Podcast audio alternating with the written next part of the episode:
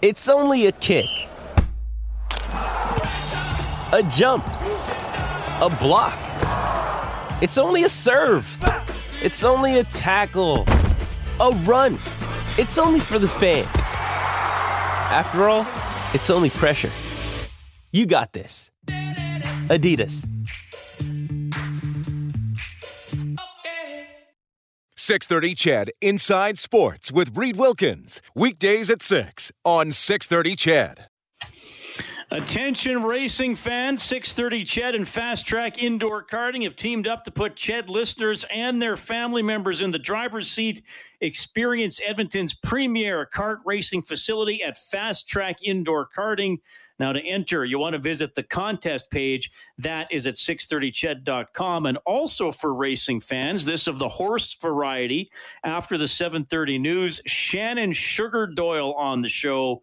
That is the perfect name for a track announcer. He's at Century Mile and he's going to preview Sunday's Canadian Derby. That'll be awesome to catch up with him. Blue Jays leading the Yankees uh, 4 nothing seventh inning. So the Jays looking good to clinch that playoff spot. We'll keep you updated. The Thursday nighter Dolphins leading Jacksonville 14 7 early in the second quarter. The basketball game is only two minutes old. Denver leading Los Angeles, the Lakers 5 4. LA up 2 1 in that series. Uh, the East Series will resume tomorrow. Miami in the driver's seat there. Alphonso Davies, the Edmontonian, helping Bayern Munich win the UEFA Super Cup 2 1 over Sevilla today, 2 1 the final in that match. Curtis Lazar, a new contract with the Buffalo Sabres. The former Oil King gets a two year deal. Curtis was uh, on the show at 6.05 tonight for a few minutes. Good of him to check in. And if you missed that or anything else, don't forget to look for the Inside Sports podcast or go to 630ched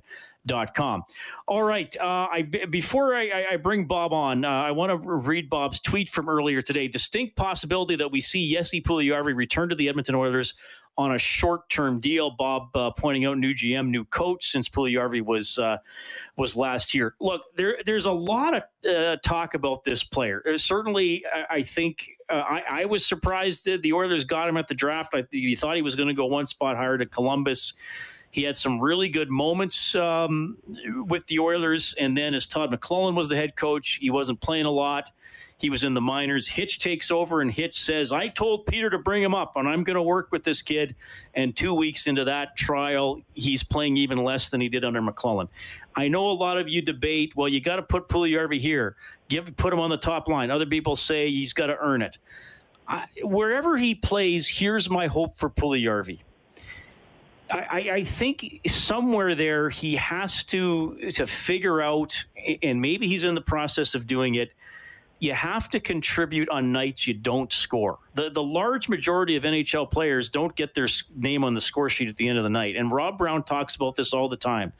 Taking a warm up with Mark Recchi. Okay, we don't have our legs tonight. What are we going to do? How do we get the energy going?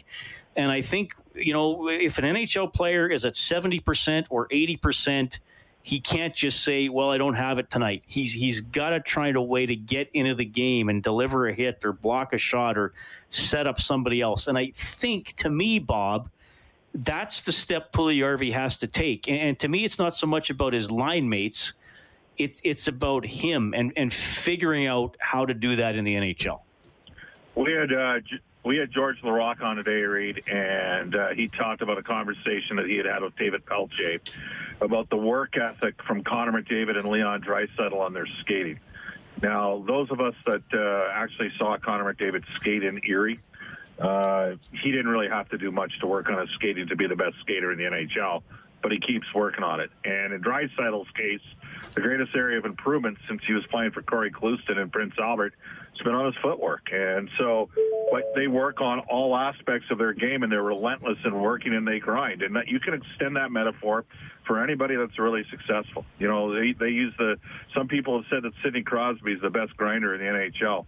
He's an incredibly gifted player, but he never stops working. And I think what happened to Puljujarvi here, uh, there was a window, and I know these conversations occurred uh, but when Todd McLellan was coaching him during the course of the 17-18 season, there was a stretch between about the middle of November until the second week of January where it looked like Puljujarvi was going to turn the corner, and then it went off the rails, and it never got back on the rails over the next year and a half, and he got sent up and down a couple times to the minors. And then he got frustrated. The agent's ego got involved in the process. And lo and behold, we end up in a situation where Puljujärvi elects to go back to Finland. Here's what's changed. What's changed is he's only going to make 250 or 300k in Finland. The Finnish league doesn't pay like the KHL, which by the way is paying less now. Uh, it doesn't pay like Switzerland and it doesn't pay like uh, Sweden.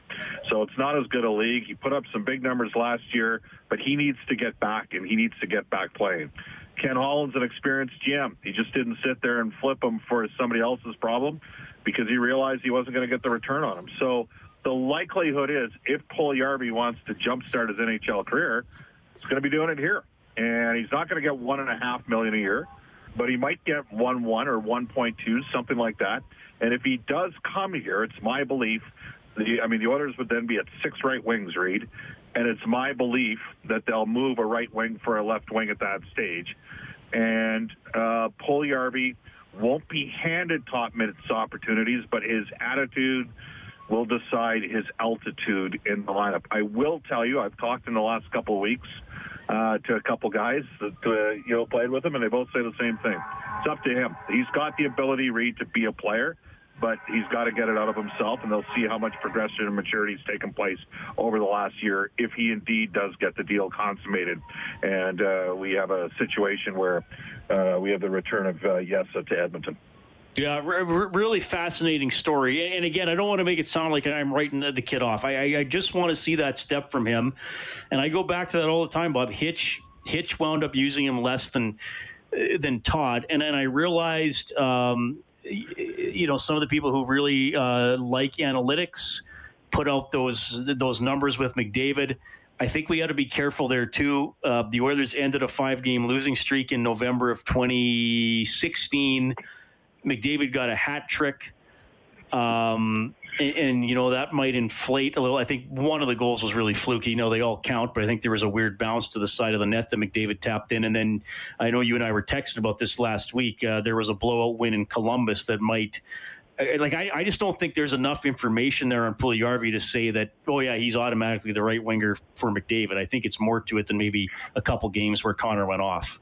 Well, I, in fact, I'd go the other way. Uh, for me, I I'd start like it's it's kind of funny. Like I wouldn't qualify Athanasiu at three million, but if you convinced them to get him here cheaper, and you had Athanasiu on one side and Puljujärvi if he's back on another, and then these hey these are very these are total hypotheticals. We saw Athanasiu in the playoffs in a third line role tilt the ice because he can skate and he can attack with speed, and I would start Puljujärvi sort of a third line right wing uh, with very sheltered uh, minutes, and you can do that because you still got Archibald as a, as a right wing option as well. And and I mean, it's it's not a uh, you know possibility that if Puljujärvi comes back, maybe the first 20 games that we play, he's not in the top six, and he finishes the year in the final 20 games in the top six. That might be the perfect recipe for him.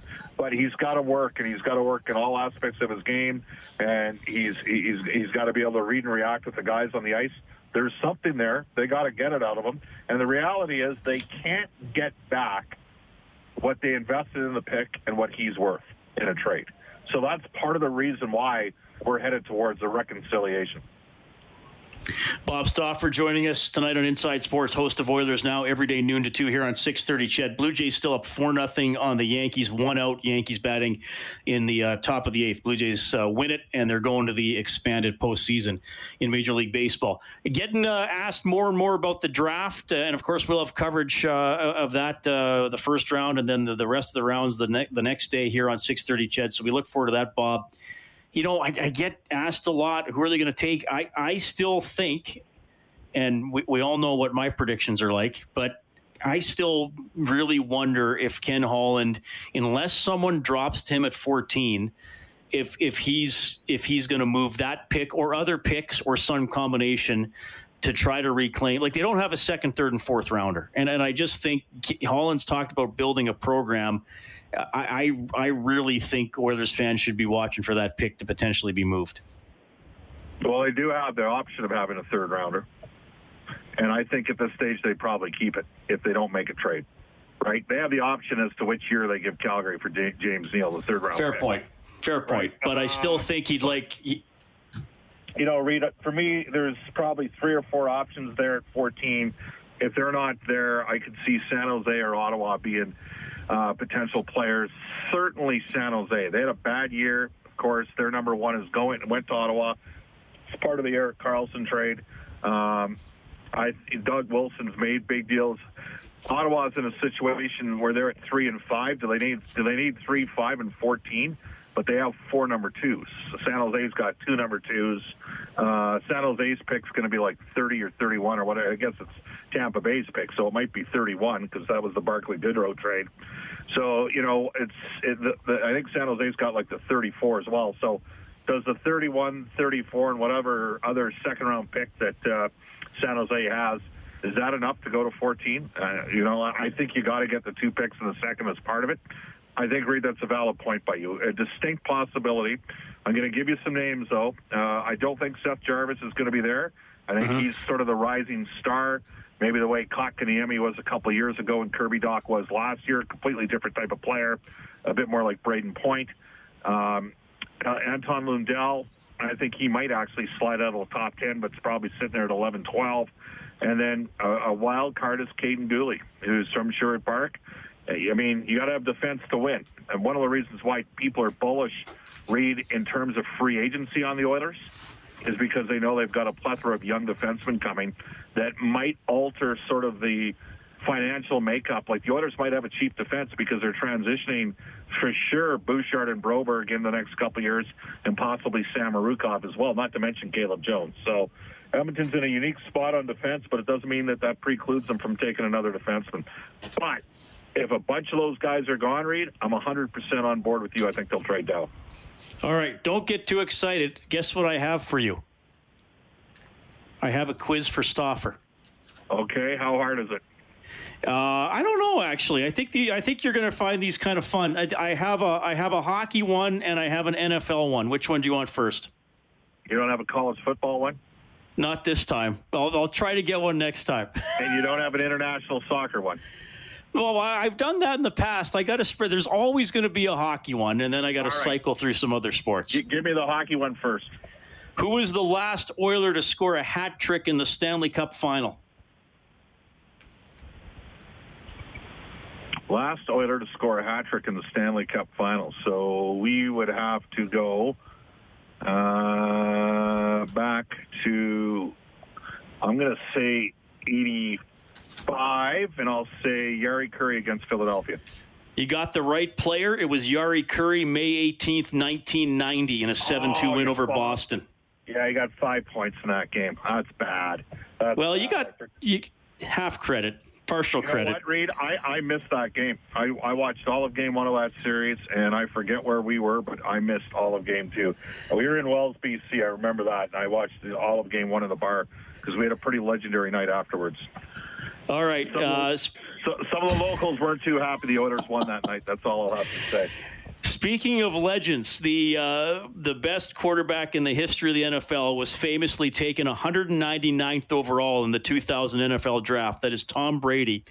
Only one quarterback was taken in the first round that year. He went 18th overall. Who was it? And I can give you a couple hints here along the way. All right, give me the school that he played at. Do you have that? Uh, Marshall. Oh, Byron Leftwich.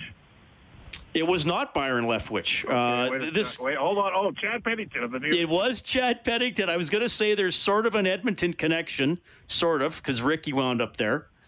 Uh, and then, of course, I would have said the Jets. But Chad Pennington was the only quarterback taken in the first round in uh, in 2000. He had a couple good years. Uh, yeah, he had a he didn't have any arm strength. Left Leftwich is a offensive coordinator, I believe, in the NFL now. But, uh, I'm going to uh, check that on the fly. And did, did he was he not drafted by the Jags? He was. He when he was at Marshall, he tore his ACL in a game, and the players carried him down the field as he orchestrated a game-winning drive because he couldn't he couldn't walk, but they had to keep him going. he was. Pretty, are you looking? At, are you looking? Yeah, he was. Okay, he was seventh overall the Jaguars in 03. Palmer went first that year. Uh, He's the oh he's the offensive coordinator for the Bucs. There you go. There so he's go. Brady's old coordinator. Yeah. So and he was for Marshall, right? Leftwich. Yep. Yeah, absolutely. So when, you, when, you, said Marshall, the first guy I thought was I, would forgotten about. You know what? And I should have realized that Leftwich was uh, of a more recent vintage. And of course, you know Marshall had the uh, the plane accident right back in like. Yep. Well, what's is the movie?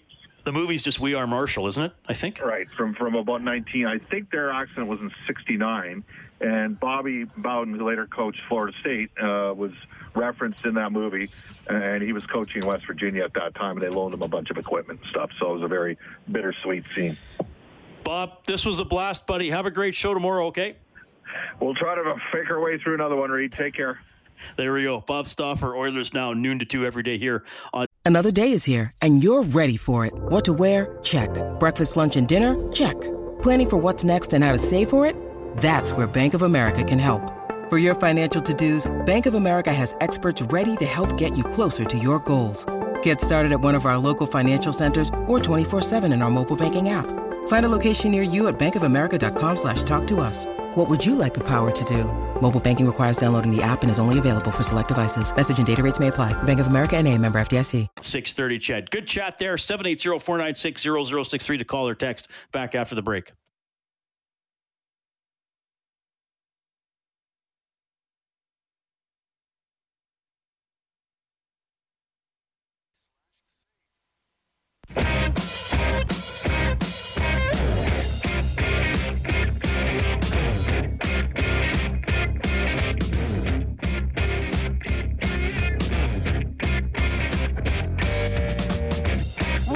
Of the eighth, Blue Jays leading the Yankees 4 1, two out. Yankees have the bases loaded, so the Jays got to get out of this jam, and they're trying to zero in on uh, on a playoff spot. Scott from Sherwood Park says it amazes me how much Bob can remember about the details pertaining to the NHL, let alone every other random sports league. Truly a wonder. Glad to uh, have him running the show from noon to two.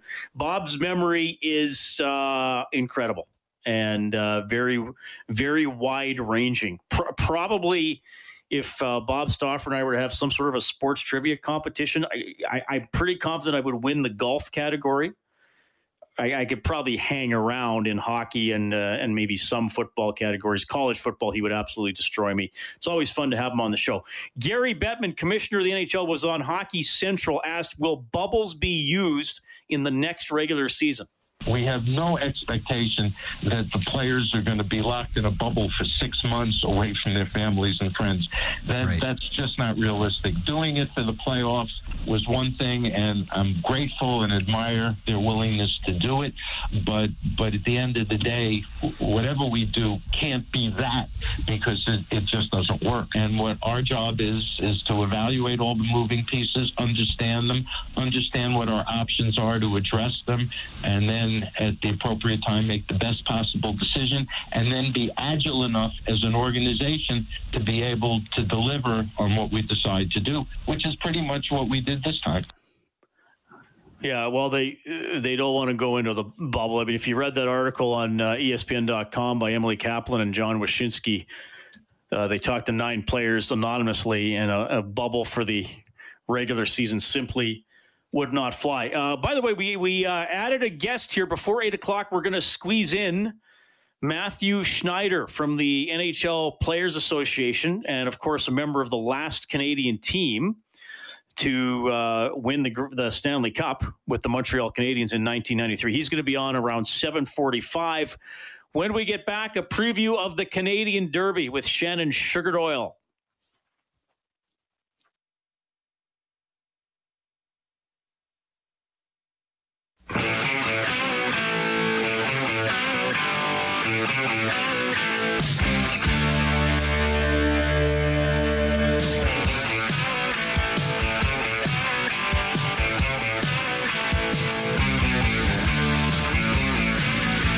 Sugardoyle. Blue Jays got out of that jam. They lead the Yankees 4 1. Now they're batting in the bottom of the eighth.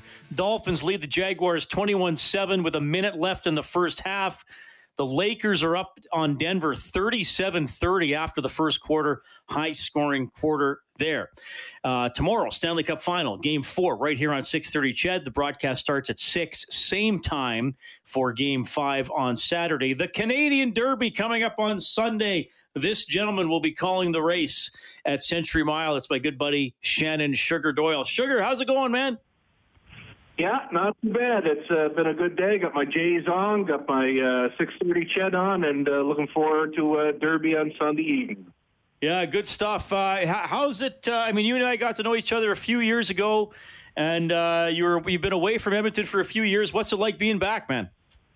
Oh, it's uh, wonderful. You know, uh, normally I've been uh, doing the summers in, in Prince Edward Island. I work a little track in London that doesn't race in the in the summertime. So uh, when the opportunity was not there to get back to PEI because of COVID restrictions, I had to find another place to go, and uh, Alberta was my next best choice. Obviously, you used to call the races at Northlands, Century Mile, a new facility and a right. longer track. It's a full mile. Any differences for an announcer? Um, the sight lines are a little bit different, but you know what? A, a good set of binoculars, and, and there's no problems. We've got some great lighting here. Of course, uh, the Canadian Derby is likely going to be run under the lights at about 10 p.m. Uh, our time on Sunday evening. So uh, lots of great track lighting. The colors of the jockeys, uh, the jockey silks, and the you know the blinkers on the horses. All those colors pop. So I have no problem picking up the horses here and. Uh, I try to get the calls right uh, most every time, and that lighting it certainly helps out a lot. Has the Derby has it been run at, at night recently? Like we, we, used to have it on CHED, and it was always an afternoon uh, race. Is this a new thing that it's an evening race? I believe this could be a first for a Canadian Derby in Alberta. Uh, anytime I've called it, uh, I, I, called them back in uh, 2010 to 2013. It was always a Saturday afternoon, right? So uh, We've been racing Sunday evenings, uh, Friday evenings as well. Sunday has been our big day, our, our big betting day. We did a $1.3 million wager, which is the highest in 20 years here in Alberta. That was back on September 6th. So we're staying on that busy uh, market night for us. And uh, you know what? We, we can't bring a whole lot of fans in on track for the race uh, due to the restrictions. Uh, so we're going to stick with that Sunday evening. It's been working well for us all summer long, and uh, I'm thinking we'll give that 1.6 million dollar record Derby Day handle a good run for its money. That 1.6 was posted back in 1980, 40 years ago. Oh wow! Well, I got to tell you, I, have mentioned this a couple times. I've uh, I've signed up for HPI Bet. Uh, I spent uh, I went through the whole night of the Fall Classic two or three weeks ago. Uh, my mom and dad got involved a little bit, especially my mom. You got to keep her under control. So that is that's a great way to follow the races and, and, and hear you.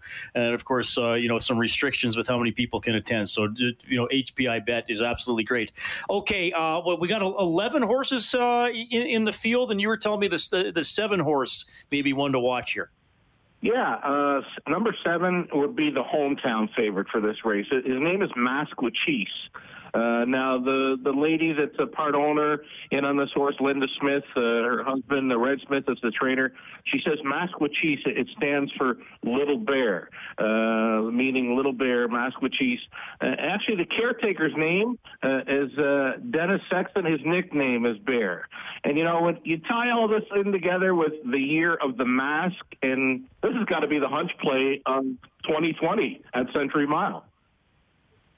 All right, so we'll keep an eye on, on him. No, no, Rico Walcott, obviously an outstanding jockey. Right. What, what, was there something going on with his decision for who he was going to ride on Sunday? What's the latest here? The thing about Rico is he's the best jockey in Alberta. He's an eight-time Alberta jockey champion here. He's a five-time winner of the Canadian Derby he's going to ride the best horse. Now, he's been on Masquachese in all of his starts this season. Masquachese is a winner of uh, three from four races here at Century Mile. Um, him and his agent got together. They were watching a horse by the name of Synergy out in BC. Now, this colt has gone on and won three of three races, including the BC Cup there. So, Rico, his decision to book off of Masquachese, his decision, it all lies on Synergy in what he thinks is his best shot at winning another Canadian Derby. It's the BC Invader Synergy coming in unbeaten in 2020. All right. Uh, was it a mile and three eighths? Is that what we're looking at? I believe we're going a mile and a quarter. Mile and a quarter. So will will all these horses have that distance under their belts at least once, or is this going to be? I don't think. I've been looking through, and yeah. uh, a lot of these horses are going to try the mile and a quarter for the first time. There's there's a few of them in here that have gone a mile and a sixteenth, and uh, maybe a mile and an eighth, but a mile and a quarter. It's going to be asking a lot for for many of these horses. Some of these horses I know that are coming in. I've never seen them in person before. I've got about five of them, I think. Like. Uh, Big Al's Vision, Rail, Hugger, Bareback Jack, Masquerade, and uh, Real Grace. Uh, those are the ones that have been here in Alberta. Everything else is coming in. We've got, we're being invaded on Sunday evening. Uh, well, yeah, that's always interesting too to see the, those horses coming in from from out of province for sure. And the interesting thing about the Derby is so many things on the sports calendar have been thrown so far out of out of whack. I mean, we saw the oh. Kentucky Derby recently. The Masters is going to be in November, but for the Canadian Derby, this is only about four weeks later than it usually would have been, right? Right. We're usually a mid-August, and, and like we said, uh, it's usually a Saturday afternoon with, with thousands on track, right next to the fence, cheering on the horses. We're not going to have that crowd. We're not going to be doing a, a matinee card of racing. It's going to be under the lights, but uh, there'll be plenty of people tuned in and watching uh, online, like you say, through HPI, the RTN uh, network as well, and uh, there, will be lots of eyes on this race on the Sunday evening come 10 o'clock. All right. And what time does the whole card start that day? We're going to get underway at 5:15, and uh, we've got 12 races along with the Canadian Derby. We've got five other stakes races involved. Tell you what, Reed, uh, one of the biggest cards I've ever seen. 118 horses are racing over those 12 races, so that that's a big card of racing. You're going to be busy learning a lot of names, Sugar. I've already been busy, man. I've been I've been doing my homework last few days, hard at it today, and there's lots of prep work involved for, for a day like this. And it, it's not just me; it's it's our whole team, uh, the horse people, uh, getting these horses ready. It, this is this is a big deal for for everyone involved in horse racing in Western Canada. Well, it's an awesome day. Now, what's going on with you? Are you going to do stuff over the winter here, or do you, do you have a plan for when the snow starts flying? What's happening? I I, I do have a plan, Reed, and here's how it goes. Uh, I'm going to call the races on Friday night here. Sunday evening, Canadian Derby night, and on Monday morning, I'm on a flight back to London, Ontario, because uh, that little track in London it starts up uh, first week of October, and, and I'll be busy there for the winter months. We're a winter track only in London. It, it's harness racing, and uh, that's where I earn my keep through the winters now. Well, you're a busy man. It's a good thing we got you on before you're on that plane. yeah, it's a lot. It's a lot of fun, Reed. Though a very lucky guy. They, they say if you, you get to do something you love, you'll never work in a day in your life, right? Yeah. Well, thanks for checking in. I love talking to you. Thanks for giving us some of the storylines going into the Derby. I was furiously making notes. Uh, I'm, I'm, sure my mom will have several notepads prepared for her betting, and uh, we really appreciate it, Shannon. You're an awesome guest. Right on. Thank you, Reed. Tell Mom to play Synergy and Rico at a post 10. Oh, she likes Rico. I think she might. Talk to you soon, buddy. right on. Thanks. That is Shannon Sugar Doyle on Inside Sports. Uh, and it, look, give him a follow on Twitter uh, as well. Pretty uh, simple handle, Sugar Doyle. And don't forget, uh, you can follow Century Mile at CNTY Mile. They got all the uh, the post positions and, and, more previews about the races. And uh, yeah, Synergy coming in from BC looking pretty good. So we'll keep an eye on that. 742 Inside Sports on 630 CHED. 4 1 for the Blue Jays, one out in the top of the ninth, a couple outs away from clinching a playoff spot. So we will hopefully have a result before we uh, sign off tonight, and we'll connect with when you need mealtime inspiration, it's worth shopping Kroger, where you'll find over 30,000 mouthwatering choices that excite your inner foodie. And no matter what tasty choice you make, you'll enjoy our everyday low prices, plus extra ways to save, like digital coupons worth over $600 each week. You can also save up to $1 off per gallon at the pump with fuel points. More savings and more inspiring flavors make shopping Kroger worth it every time. Kroger, fresh for everyone. Fuel restrictions apply uh, Mathieu Schneider from the NHLPA in a few minutes.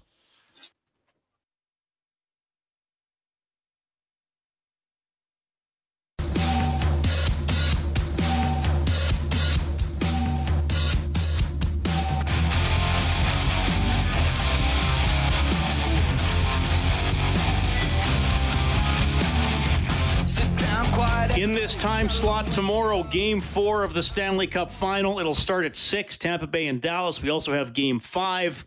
That'll be at six o'clock on Saturday. If they need a game six, we'll have that on Monday at six. If not, then uh, I will have Inside Sports during that time slot. Full count Two out, top of the ninth, nobody on. Blue Jays leading the Yankees 4 1, hoping to close it out and clinch a playoff spot. Reed Wilkins with you. Thanks for tuning in. Really appreciate being joined by Mathieu Schneider, of course, from the NHL Players Association, Special Assistant to Executive Director Don Fehr.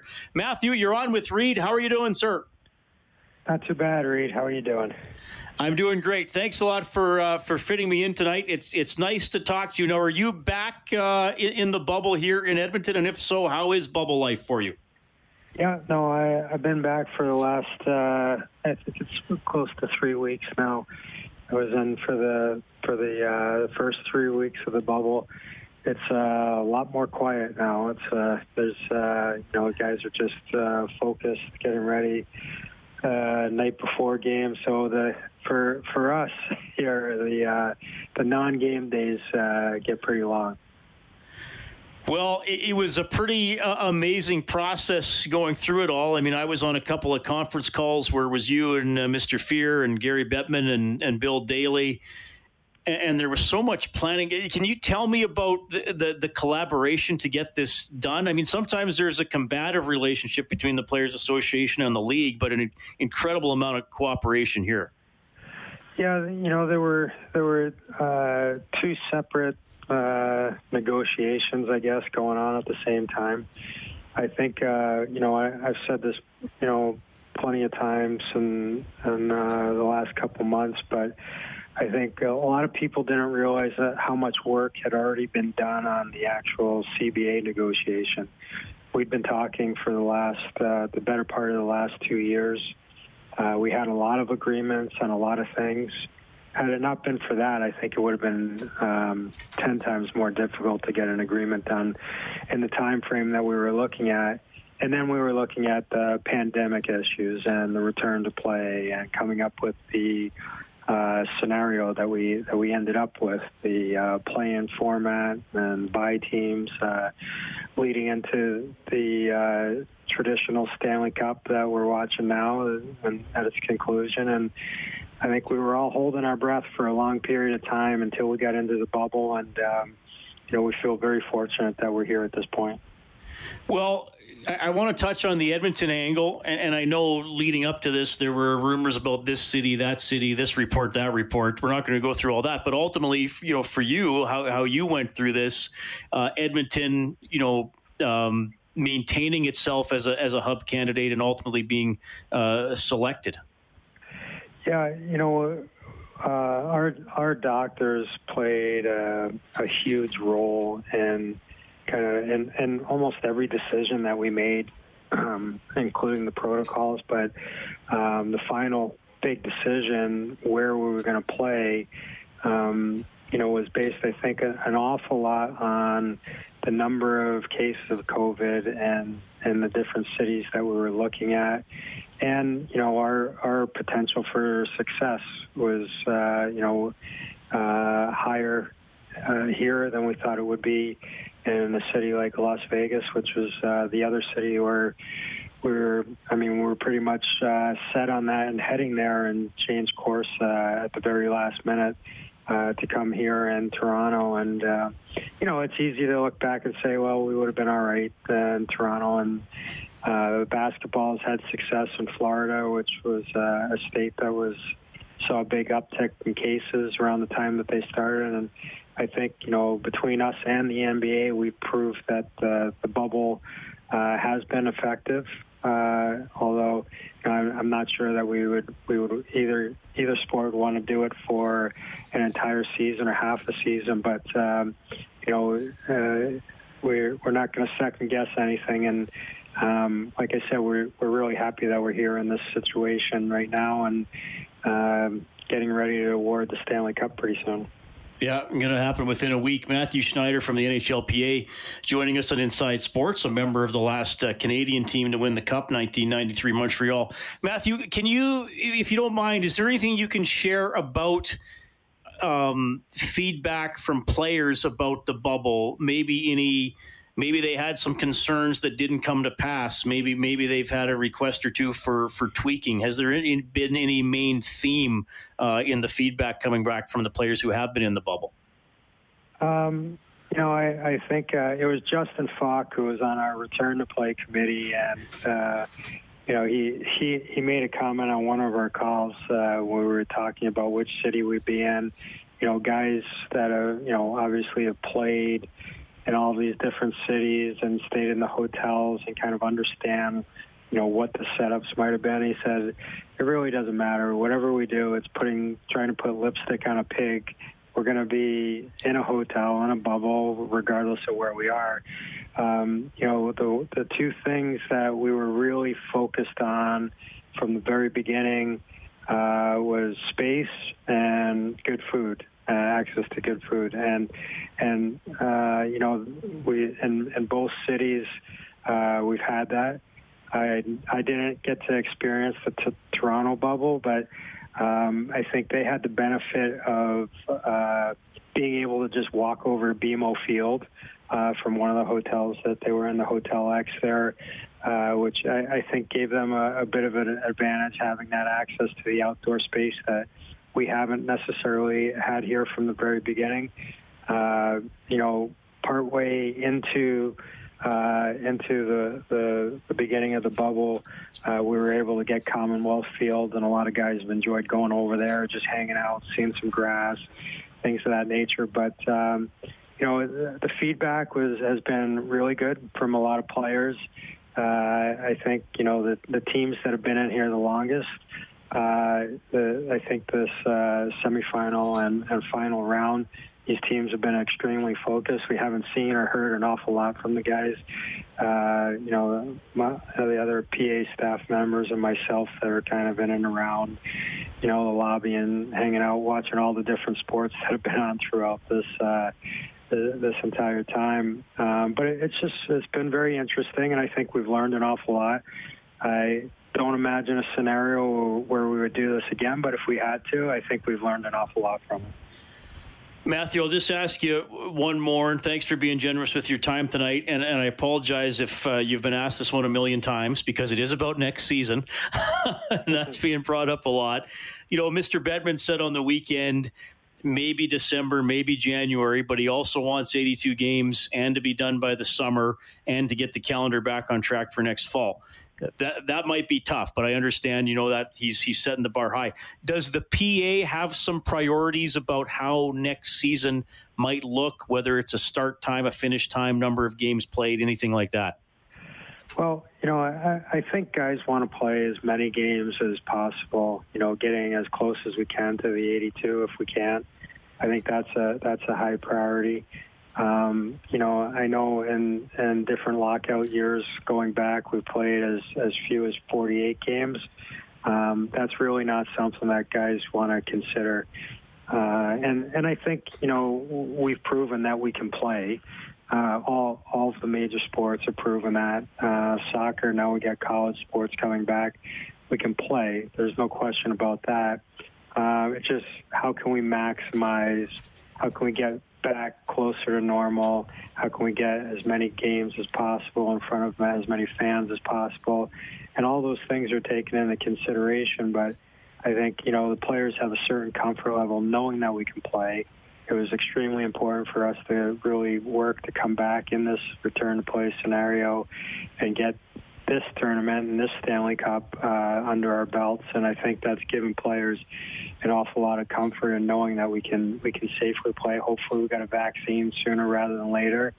And if you push, you know, maybe into a January potentially start date, uh, I know Gary has mentioned a couple times starting with uh, the Winter Classic, maybe something along those lines, but uh, I, I think we're going to really have to think about some creative ways. We've talked about, you know, playing a, a, a more efficient schedule where maybe uh, one team goes into a city and plays plays a series like baseball does, you know, three games, things like that. We might have to start with a Canadian division if we're still dealing with border border issues.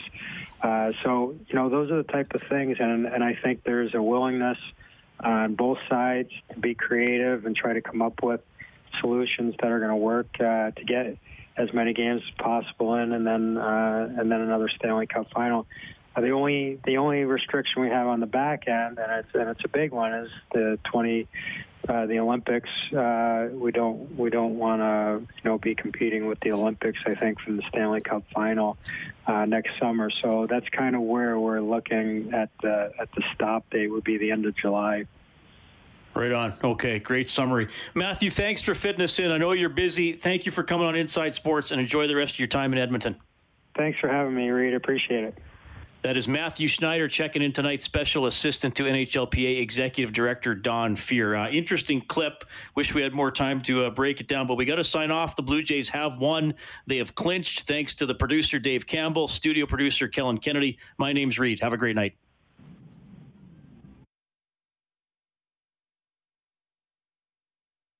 Six thirty CHED Inside Sports with Reid Wilkins weekdays at six on six thirty CHED.